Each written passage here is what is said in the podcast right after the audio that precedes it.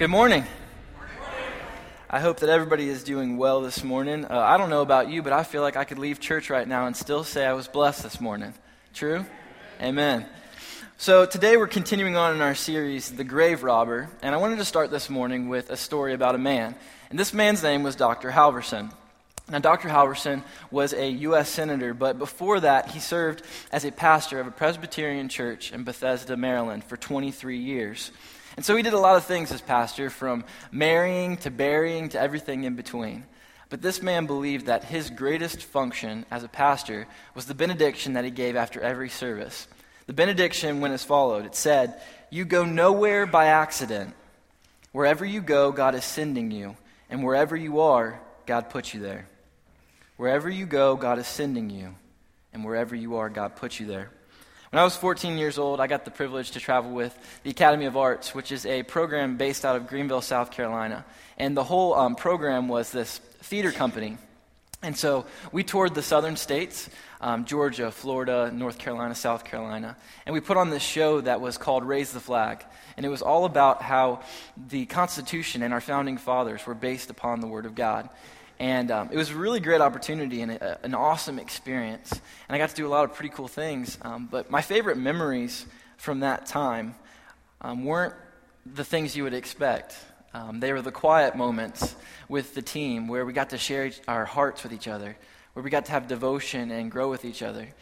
There were the moments where we were at our uh, homeowners who were hosting us house, eating around a dinner table, listening to family stories and them tell about memories and things that they had experienced as a family. And, and there was one particular family that we were especially fond of. Uh, it was a family that hosted us when we were in Pensacola, Florida. And uh, I was really grateful because we stayed there for a, a, big sum of our summer tour, and it was really close to the beach, um, and the people were just truly amazing people. Uh, the mother and father both worked at a Christian university. Uh, they were God fearing people, churchgoers, and they had a son. And their son's name was Andrew. Now, Andrew was 15 years old, so he was about the same age as me. And to just be really honest with you, he was a total knucklehead. Uh, me and Andrew did not get along when, when I first met him. And uh, actually, the very first day that we were staying with them, I remember I was eating out of this bowl, and it was a Teenage Mutant Ninja Turtle bowl. And uh, his mom came into the room and she just started shaking her head because she knew that I was about to get it for eating out of Andrew's bowl. Um, but he did not want us there at first. Um, but through time and, and, growing to know one another and going through those funny moments, um, we actually became pretty good friends. And he opened up to me one night about the fact that he didn't believe in God.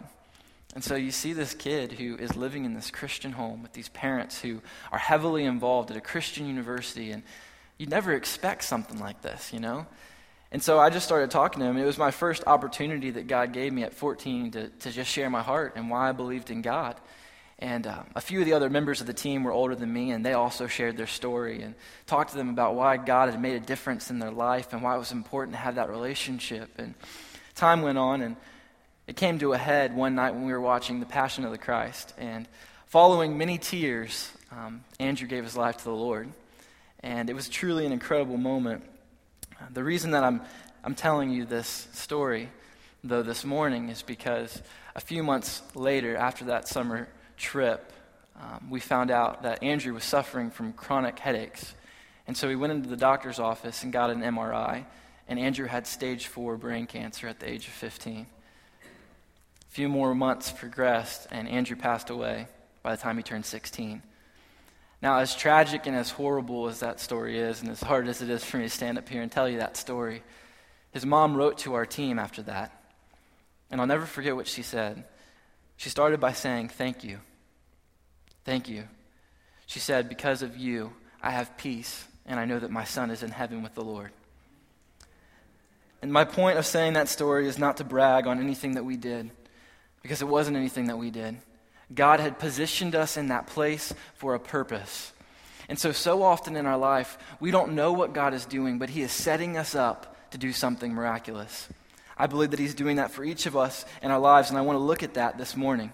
You see, Kent talked about last week how there's miracles and everything, but today I want to look at these divine appointments that we have so often in our life. Those moments where we, we meet people that we can't just call coincidence. You know, we see that all throughout Scripture as sort of a, a sub context, but I believe that if we're li- li- living spirit led lives, for living spirit led lives, that it won't just be a subculture or context in Scripture, but in our own lives. Also, this morning, I want to talk about a truth that I think we all need to try to grasp is that you are someone else's miracle. You are someone else's miracle. And I think if we can buy into that this morning, it can truly be a game changer. So before we get into Scripture, would you pray with me? Dear Lord, just thank you for giving us this opportunity to get together as a family.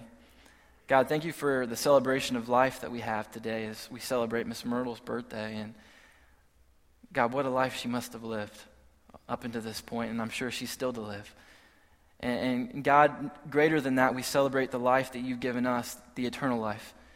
And Lord, this morning we believe that you have promises and you have things that you want to tell us and you have a word for us. And so, Lord, like Lindsay said, you know, Holy Spirit, you are welcome in this place. Would you fill us and fill our hearts and, and reveal to us exactly what you want us to hear through this message? In Jesus' name we pray. Amen. And so we're going to be reading through uh, John, where we left off in John chapter 4. So if you have your Bibles, you can open to John chapter 4, and we're going to read through verses 46 through 54. Uh, I'm going to read through it and then kind of go back and break down parts of it. So starting in verse 46, it says So he came again to Cana in Galilee, and they're talking about Jesus here where he had made the water into wine. And at Capernaum there was a royal official whose son was ill. When this man heard that Jesus had come from Judea to Galilee, he went to him, and he asked him to come down and heal his son, for he was at the point of death. So Jesus said to him, Unless you see signs and wonders, you will not believe. The official said to him, Sir, come down before my child dies. Jesus said to him, Go, your son will live. The man believed the word that Jesus spoke to him and went on his way. As he was going down, his servants met him and told him that his son was recovering. And so he asked them the hour when he began to get better. And they said to him, Yesterday at the seventh hour, the fever left him. The father knew that was the hour when Jesus had said to him, Your son will live. And he himself believed, and all of his household. This was now the second sign that Jesus did when he had come from Judea to Galilee. Now, as we look at this, this whole text, um, I want to start right off the bat from the very beginning. In verse 46, it says, So he came again to Cana. So he came again to Cana. I don't know if everybody here knows this, but I actually grew up in this church. Uh, I spent a lot of my, my youth and my childhood running around terrorizing some of you. And uh, Believe it or not, I even convinced Gary Anderson to stay in his class for like three years. I, am pretty sure I was in third grade when he was teaching a kindergarten Sunday school class. Nobody can make a block tower like Gary Anderson, just let me tell you. But you guys built into me and spoke truth into my life, and I never imagined at that point in my life that I would come back and be a part of a staff here and serve in this capacity. You know, I never thought that I would be serving with my child choir director and Pam, you know. I never imagined that I would get to serve alongside of my youth pastor who had spoken truth into my life so many times in high school and helped me through things and experiences. And uh, so, my senior year, when I was interning here, and then the summer after my freshman year, I was given these opportunities to learn what it was like to serve at a church like this. You know, to, to, to serve with people who were truly God centered and, and focused on a common goal. And I got a taste for it and I loved it and I had this passion for it. But God was still calling me to Campbellsville. I was still at the university at that time and on campus, and I just knew I had to go back. And so after my summer internship, after freshman year, I started my sophomore year at Campbellsville. And that just so happened to be the semester where uh, kind of felt like the rug got pulled out from underneath of me.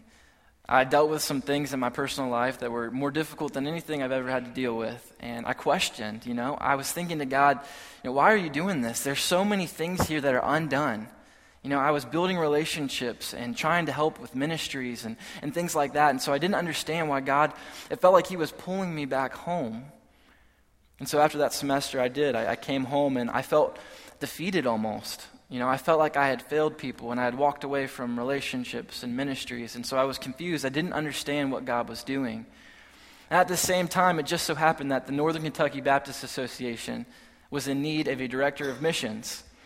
And they were looking for somebody to fill that role. And It just so happened that one of the people they wanted to fill that role was Jim Woolams, who at the time was serving here as the director of outreach. And so, all the while, God is preparing my heart for something I didn't realize He was preparing it for. Uh, I got a job at a gas station, and talk about learning humility. Um, it was definitely a lesson for me, but it was a lesson that I needed for the ministry that I'm in right now. And so, fast forward a little bit, and I can still remember the first Sunday after I had been hired on staff here at the church. Me sitting with my family in like the fifth pew back where we usually sit. We had to move back from Miss Myrtle today, but um, I still remember sitting there and, and being led into the invitation and Kent singing, I surrender all, and having this holy flashback moment to the time that I walked down this very aisle and looked at Terry Wilder and said, Man, I want to surrender my heart to you as a child, to the song I Surrender All. You see, God had put me back in a place to remember the miracle that He had done in my life so many years ago. See, the, the miracle in the story is that God worked in spite of the situation and circumstance to bring me to the place that I'm at. But the true point of my message, the, the true point of the story here, is that I had to go back to Cana. I had to go back to a place where God did something undeniable in my life. And I think that's something that we all have to do at times. We have to go back to that place and hit our knees and allow God to renew us and refresh us and restart that faith that He sparked in us maybe a long time ago. If I'm Lazarus, I'm going to go put flowers on my grave. If I'm Zacchaeus, I'm going to go climb that sycamore tree. If I'm Paul, I'm going to hop on my horse and ride to the road of Damascus where God knocked me off my horse and changed my life. If I'm Peter, I'm going to row out on that boat where I walked on water if I'm Elijah, I'm going to go back to Mount Carmel where I defeated 450 prophets by the power of God. If I'm Moses, I'm going to go back to the burning bush where God called me to lead a nation. If I'm Jesus, I'm going to go back to Cana. Now, some of you guys are going, oh no, Jesus is in his own category. Jesus is God. And while I believe that's true, I also believe that facts are facts. And Scripture tells us that Jesus went back to Cana. And I don't believe in coincidence, I believe in providence. I don't believe in coincidence, I believe in providence. You see, I believe that there was still some residual evidence in Cana of the miracle that Jesus had performed. And it's impossible to deny the power, the power of Jesus in the face of the, the, miraculous, in the face of what he's already done in our life. One of the reasons why I love praying at this altar is because I'm constantly reminded every time I pray at that altar of the miracles that have taken place in this church. You know, I think I can look around and, and understand that many of you have visited this very same altar, and God has changed your life. God has worked a miracle. And I don't know if it was something, you know, financial or a health reason or a family problem, but, but God has worked miraculous things in your life. And sometimes we have to go back to Cana. We have to go back to the place to remember the power that He has. And so, where do you have to go back to? This morning, what is your Cana? Where's that place that God radically changed your life? And do you need to go back to have that flame reignited this morning? I want to go and start breaking down parts of this scripture. Um, in verse 46, we see that it says, At Capernaum, there was a royal official whose son was ill. And I want to give you a little backstory on the royal official. Now, in, in first century Israel, your royal officials and your uh, itinerant Jewish rabbis, they didn't mix. Uh, they didn't walk in the same social circles. They didn't friend each other on Facebook. Uh, they didn't follow each other on Twitter or like each other's Instagrams. Uh, they didn't mix. And so it would be like a Cincinnati Bengals fan and a Pittsburgh Steelers fan. Okay, they just didn't get along. They didn't go over to each other's houses. They intentionally avoided each other. But we see in this story a man who will do anything for his son, even to the point of humbling himself before the creator of heaven and earth because he needed a miracle. And I wish I had more time to, to expand on this because it's awesome how the script seems to flip here in the story. You see, the person in power, the person who had more authority here technically, was the political person in charge, which was the royal official. But you see, the royal official understood that there was a greater authority. And so he went to Jesus, who had God behind him. So, another question for you this morning is Who is the royal official in your life?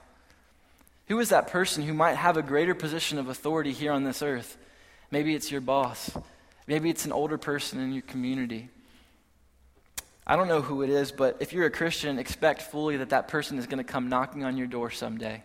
Because while you might think you want what they have, they need what you've got. And right now, God is working in you to put you in a position to be someone else's miracle. To be someone else's miracle. Continuing in the scripture, it says, When this man heard that Jesus had come from Judea to Galilee, he went to him and asked him to come down and heal his son. And I think so often we read that and we just read and, and breeze right over it. But I think it's important for us to, to truly look at that and understand what it's saying here. You see, Capernaum was 20 miles from Cana. And we know that Capernaum was also 700 feet below sea level. So not only was it 20 miles, it was 20 miles uphill, probably through some rough terrain. But still, that royal official made that haul. And so you don't have a spot for this on your outline, but if you're taking notes, write this to the side. I believe this morning sometimes faith is measured in miles. Sometimes faith is measured in miles. I believe that it took 20 miles of faith here in this story. You know, I think that God has brought together an amazing team, an amazing group of people here at this church. And uh, we heard last week Brother Kent bring an amazing message outside of his comfort zone. But he did a great job. And more importantly, his heart is so pure and so genuine. But something you might not know about Kent is that he doesn't live around here. Uh, in order to do his ministry, he drives approximately 110 miles every day. He lives up in Goshen, Ohio. And so when you do the math there, for the amount of time that Ken has been serving on staff here at Burlington Baptist Church, he's driven approximately 209,664 miles. And he's not done. I promise you that. I would say that he's driven 209,664 miles in faith. Now, I don't want to lose you, but in the book, The Grave Robber, there's a story about a man named Paul Anderson. And Paul Anderson was praying for this little boy who needed a kidney transplant. And the reason that he was praying for him is because he felt like God had put on his heart that he was supposed to give his kidney to this child. So this man began circling the Baptist hospital in Oklahoma City. It was a one mile lap, and the story goes that he did this 350 times. I would say that there was 350 miles of faith there. But it goes further. This man noted that he burned 43,750 calories while he was praying about this kidney. That's approximately 12.5 pounds that this man lost while praying about this kidney. How awesome is that? You're praying for a miracle and losing weight. Win win. But I would say that there was 12.5 pounds of faith there. That little boy got his kidney. A miracle was done. See, these aren't just stories. Right now, there are people who are going 8,000 miles across America on a bike or hiking, praying for the states. Right now, there's a pastor who threw his church staff in a band and said, We're going to go pray for revival. And so they've driven thousands of miles across five different states praying for that revival. All across our nation and all across the countries, we have missionaries who are passing borders and seas to spread the word of God, who are stepping out into faith who are tracking miles. And I don't want you to hear me saying that I think you can earn miracles in your life because we can't. We can't manipulate God and we can't earn miracles any more than we can earn our salvation. But what I'm saying is, while our actions can't create miracles, sometimes our inactions prevent them.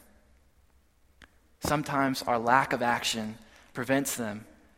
Don't miss this, guys. In the story, if the, the royal official wouldn't have made that trek to Cana, he would have missed out on the miracle he would have missed the miracle.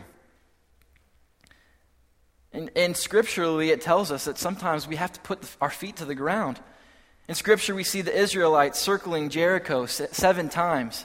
We see Naaman having to dip himself in the Jordan River seven times. We see Elijah praying for the rain seven times. And while I don't think seven is a magic number, I do believe that sometimes God calls us to do the natural so that He can do the supernatural in our life. God calls us to do what only we can do so that He can do what only He can do. Sometimes we have to actually move. There's a popular phrase in the, in the Christian church, and I think we get the first part of it really, really well. And that phrase is this Pray like it depends on God, work like it depends on you. Pray like it depends on God, work like it depends on you. Now, I know I'm really, really good at that first part. God, I need a miracle. God, I really need this right now. And then I kind of look at my watch, and days go by, and I start getting frustrated because nothing's happened. And so I just click on my Netflix, thinking that this is just going to fall in my lap. I feel like so many of us do that.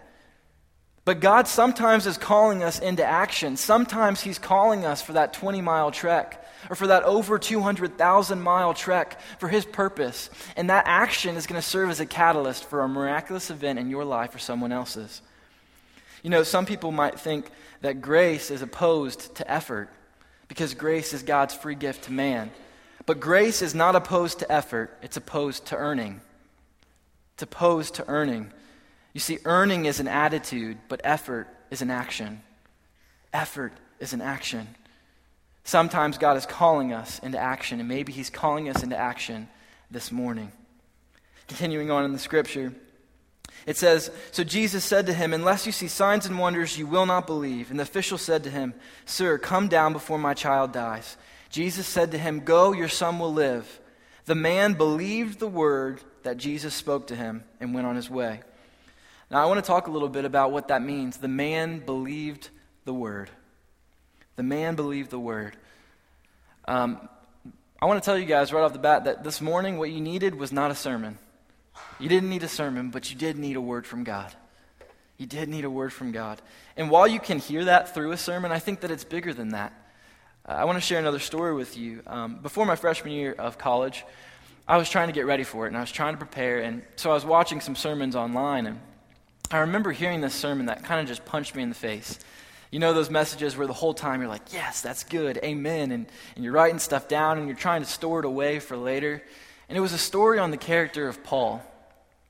And you know, I've heard messages about Paul before, and I've read his letters, obviously, and and I've, I've looked at Paul, but I never saw him in the light that I saw him after listening to this message.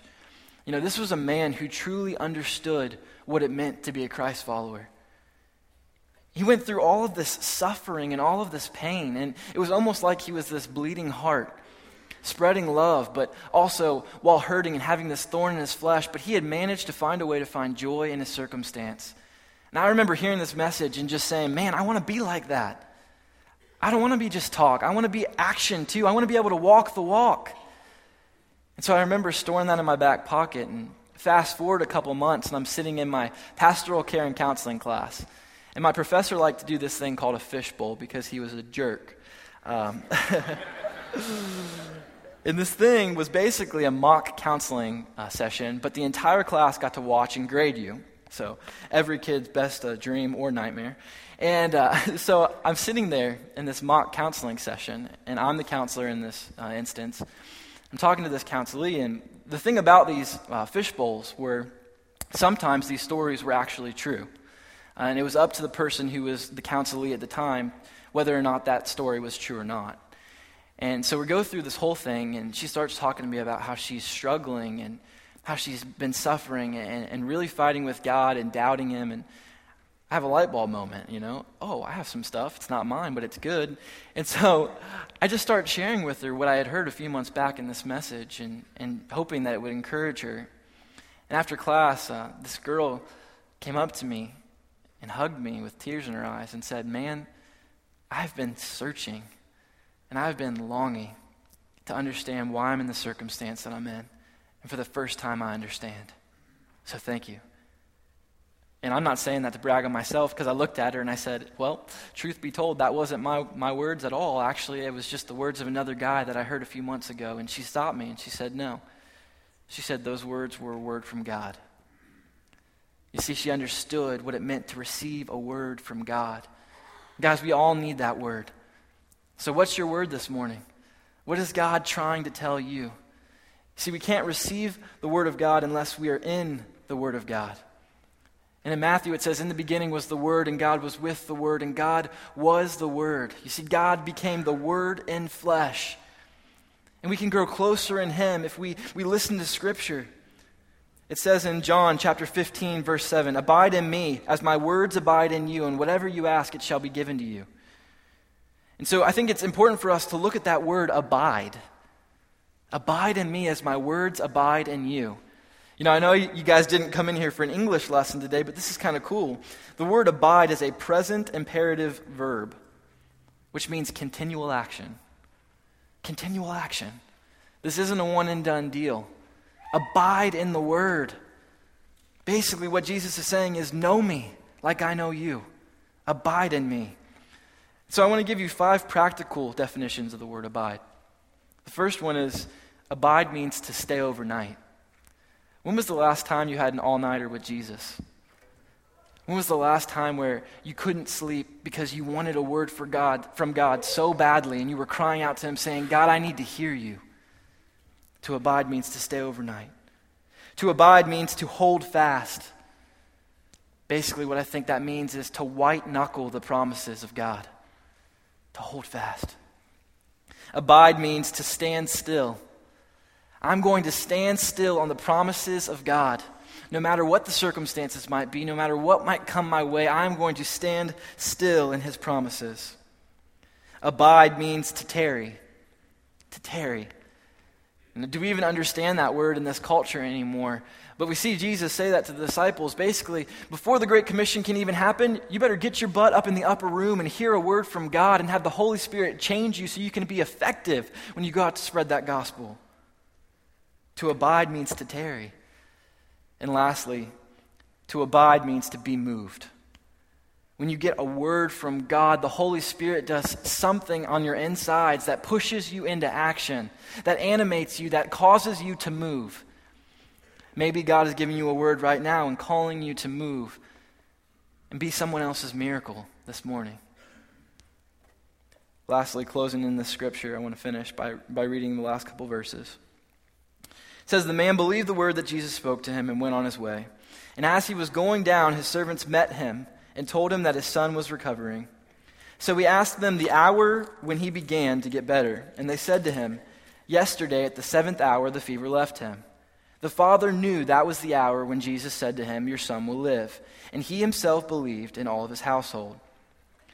See, what we read there in that end of that story is that it was important to this royal official the exact time. And he paid attention when Jesus said, Your son shall live. He pulled out his sundial and he was checking what time it was and he was making sure that it matched because he wanted to know that in that moment, what time it was that the miraculous event of his son being made well happened. And I think all of us, if we look back, have documented times where God has done a miracle in our lives that we've held on to during trying times, that we've gone back to as points of reference to remember how big God is. I can tell you the day that I gave my life to Christ. I could tell you the exact day that I got hired on staff here at the church. I could tell you the day that God brought my family back together after a season of brokenness. I could tell you about the time that God healed someone in my life, their physical body in a miraculous way. I could tell you the exact date I received a phone call from a six year old little boy who had been bounced around from one foster home to the next, who called me and said, Blake, I finally have a family. I can tell you about these events because they were the seventh hour for me. They were the moments that God revealed his power and his might in my life. And so I want you guys to know that you aren't here by accident this morning, but you're here by divine appointment. And if not, to hear a word and to, to have a miraculous thing happen in your own life, but it's to set you up to be a miracle in someone else's. Are you willing to move? Are you willing to go back to Cana and be reminded and have that faith rekindled? Would you pray with me? God, thank you so much right now for what you're doing in this church. God, you're working in spite of us so much. And, and Lord, you just continue to bless this place and each of us. And God, as we go back to our own Canas, as we go back to those places where you've, you've caused life change to occur, would you just reignite those fires in our heart and that faith that you once gave us? Lord, would you be able to, to move in this place in such a way that we leave this place and when a royal official comes knocking on our door, when that person of authority or higher power comes knocking at our door, we'll be able to say, Listen, this is what God told me to tell you, and speak truth into their life and be someone else's miracle. God, if there's a person in the room right now, today, who doesn't know you, would you open their eyes and their heart to the greatest miracle of all? And that is that while we were still sinners, you died for us. Each of us. Lord, thank you for that grace. God, we know we don't always get it right. We know that it's easy to get bogged down by the, the chaotic, hectic lifestyle that is just the everyday. But Lord, I, I just ask that right now you would remind us of how big you are, of how good you are, of how powerful you are, and allow us to just go back to that place for our faith to be reignited.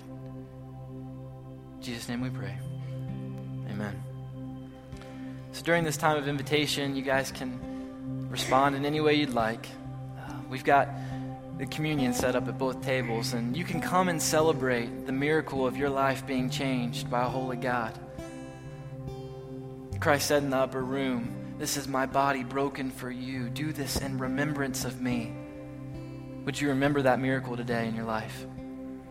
You can come up and you can pray at this altar, an altar that could tell you many stories of miracles that God has performed in this place.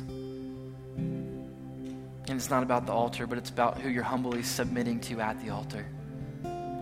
A God who holds all your problems and all your worries and all your fears and all your brokenness in the palm of his hand. If you need somebody to pray for you, I'll be down in the front. But whatever it is, just respond this morning. Would you stand and sing?